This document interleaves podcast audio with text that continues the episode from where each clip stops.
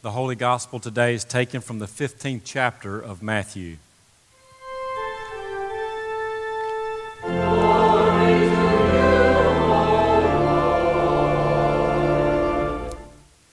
Jesus called the crowd to him and said to them, Listen and understand.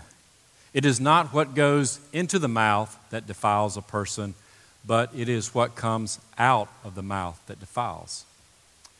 Then the disciples approached and said to him, Do you know that the Pharisees took offense when they heard what you said? He answered, Every plant that my heavenly Father has not planted will be uprooted. Let them alone. They are blind guides of the blind. And if one blind person leads another, both will fall into the pit. But Peter said to him, Explain this parable to us.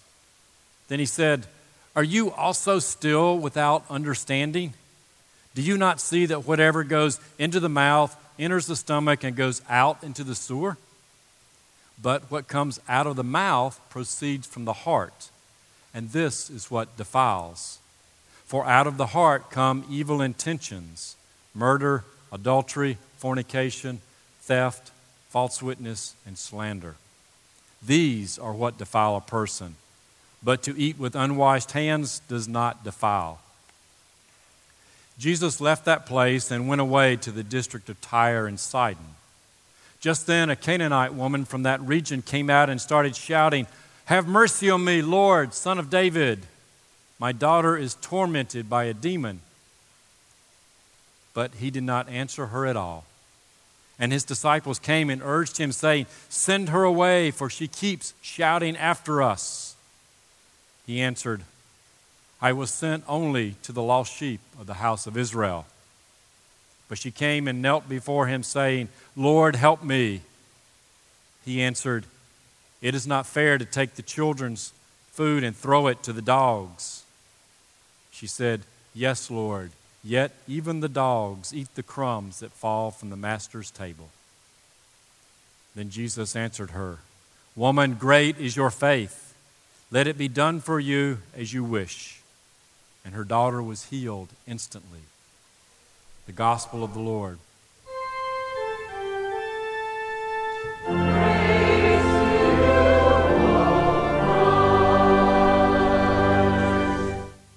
Please be seated. Let's pray. May the words of my mouth and the meditations of our hearts be acceptable in thy sight, O Lord, our strength and our Redeemer. Amen. Having just spent a wonderful week at grandparent camp playing with my grandkids, I was reminded of some of the ways that I had played as a youngster. Being the oldest of five kids, there were times when I really didn't want the youngest ones tagging along. So, us three older brothers would create a club, you know, complete with a secret handshake, a secret password, and of course, games that excluded, intentionally designed to exclude the youngest ones. Inevitably, our exclusionary play would send someone to mom in tears, not some of my proudest moments. Mom would gather us around and and counsel us in a no nonsense way that we would include them in our games or else. And we didn't want to go to the or else. Uh, I'm grateful to share that uh, Mom's counsel took hold as we grew old, older, and today we play together pretty well. Today's gospel reading has two distinct stories that address followers of Jesus, I think about the heart of Christian community. As we begin, I want to remind us that Matthew is writing to a Jewish Christian community. So they naturally bring their Jewish heritage, their Jewish training with them as they begin following Jesus here in the early days, uh, years of the church. The larger context for our reading is chapter 15, the first nine verses where Jesus is in quite a contentious debate with the religious leaders who insist that people follow external rituals and traditions prescribed by the law as those leaders interpret the law, the law that God gave back in Deuteronomy and Leviticus. In this encounter with them, Jesus calls them out for breaking God's commandments by making their interpretations, their traditions, more important than the moral intent of God in giving the law. Jesus said to them, pretty strong language, You hypocrites! Isaiah prophesied rightly about you when he said, This people honors me with their lips, but their hearts are far from me. In vain do they worship me, teaching human precepts as doctrines. The teaching at issue was causing the people to violate the fourth commandment honor your father and mother. You see, back then, you know, there was no Social Security for the elderly, no social safety net. They depended on family members to care for them. And the religious leaders held that offerings and sacrifices were more important for their re- the people's resources than caring for one's parents, even. So Jesus chastises them here for teaching people to break one of God's commandments. And this debate on ritual purity now goes public in our first story in the gospel reading as Jesus invites the crowds into the discussion. He says, Listen and understand. It's not what goes into the mouth that defiles, but it's what comes out of the mouth that defiles. The religious leaders were consumed with keeping external rituals, those things like hand washing and eating the right food or not eating the wrong food and making sure you made those offerings and sacrifices no matter what. But they were missing out on what was important to God a person's heart. The heart, the seat and the origin of our human motivation. So the disciples Peter speaks up for them, ask what Jesus means. And so Jesus makes his teaching pretty clear. Do you not see that whatever goes into the mouth enters the stomach and then out into the sewer? But what comes out of the mouth proceeds from the heart, and this is what defiles. For out of the heart come evil intentions, murder, adultery, fornication, theft, false witness, and slander. These are what defile a person. But to eat with unwashed hands does not defile. Now, Matthew's Jewish Christian community would recognize pretty quickly that these evil intentions that Jesus names are all in the Ten Commandments, in the order that they occur there, in fact. They're actions and attitudes that God designates as wrong. They're not simply external issues of tradition or ritual murder, the fifth commandment, adultery and fornication, the sixth, theft, the seventh, false witness and slander, the eighth. These are real sins that people commit against each other, breaking relationships, breaking community, and against God. These moral concerns were important these actions, like words spoken, originate from the heart and reveal who a person truly is. Traditions and God's intent in the law were central in the Sermon on the Mount in Matthew. There, Jesus calls us to recognize and to obey God's gracious intention behind the law that God gave. So, listen to several from the fifth chapter of Matthew. Jesus said, you have heard that it was said to those of ancient times, You shall not murder, and whoever murders shall be liable to judgment. But I say to you that if you are angry with a brother or sister, you will be liable to judgment. And if you insult a brother or sister, you will be liable to the council.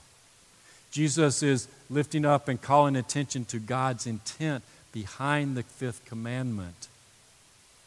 And again, he said, You have heard that it was said, You shall not commit adultery.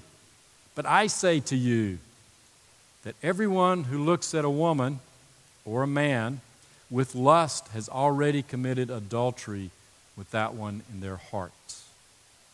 God's intent is for healthy relationships among humans, beginning with our hearts and minds, and not simply forbidding the outward manifestation of our thoughts. And a third one, Jesus said, You have heard that it was said, You shall love your neighbor and hate your enemy.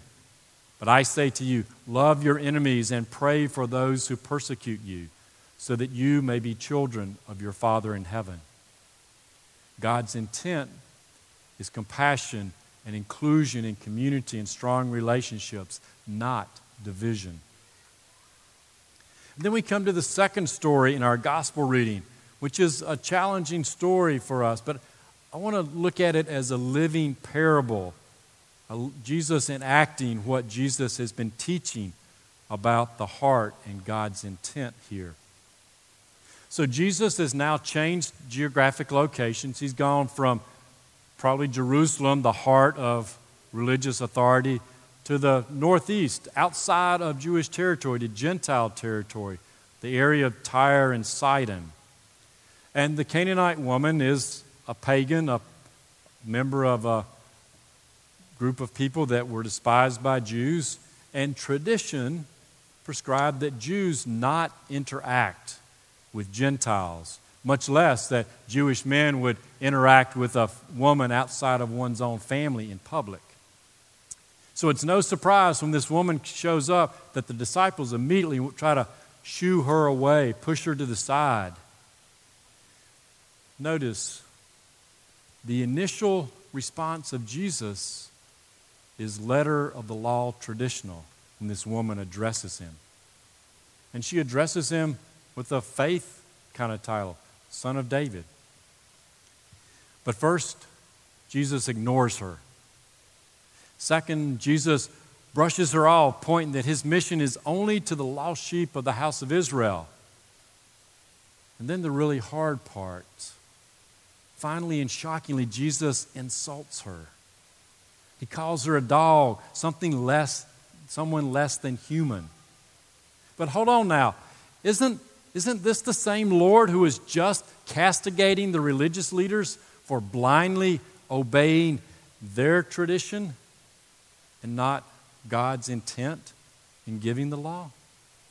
Didn't Jesus just tell us that what is what comes out of the mouth that defiles? This surely doesn't match the character of Jesus that, that we have in our minds, probably. And so we, we protest. It's hard to hear. Surely this isn't in Jesus' heart. So, what's up with Jesus? I mean, in Matthew, he's already healed some non Jewish people. The slave of the centuri- Roman centurion, the Gadarene demoniac, where he cast out the legion of demons into the pigs that ran over the cliff. And on top of this, where is Jesus? He's intentionally traveled outside of Jewish territory to this woman's home territory. That's a tough story. But I see it as a living parable. Jesus enacting what he's been teaching for the Jewish community and for us, for followers. Because the Canaanite woman's faith in him is so persistent, rooting out of her heart, Jesus heals her daughter. You see, we know that Jesus came bringing the kingdom of God and proclaiming that it was for all who would receive it. And so, in this exchange, Jesus has moved, shown us movement from the letter of the law being sent only to the lost sheep of Israel and ignoring the woman, to acting on God's intent of including everyone in God's kingdom.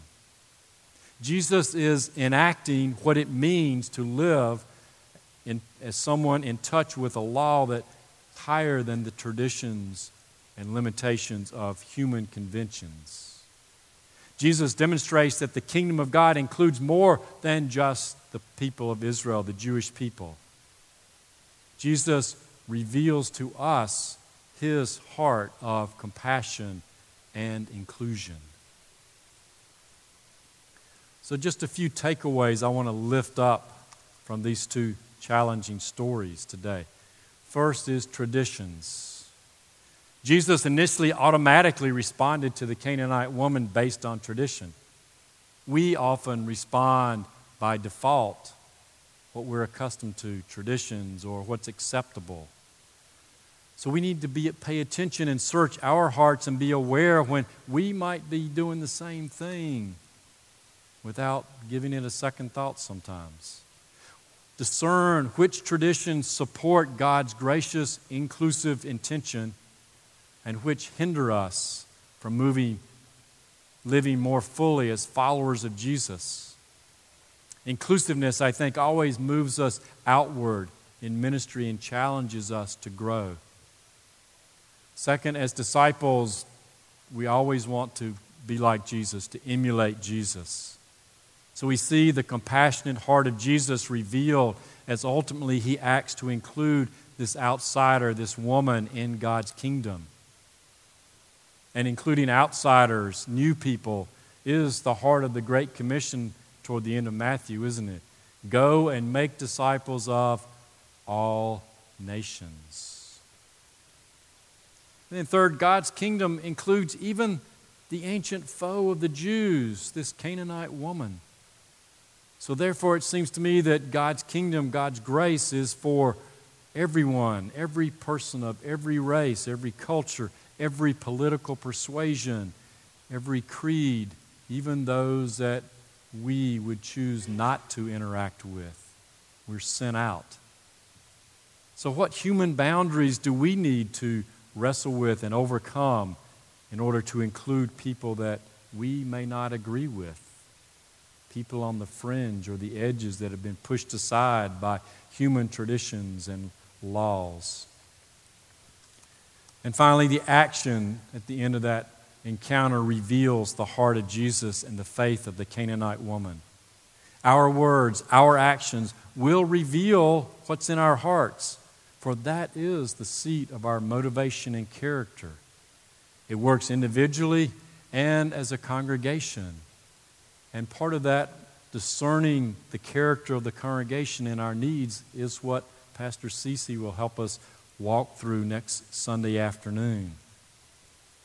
So today, Jesus again teaches and demonstrates that everybody is worthy of God's love. As faith in Jesus continues to deepen in our hearts, may our words and our actions more and more live into this teaching. As we grow individually, St. John's will continue to flourish because everyone is welcome here. Amen.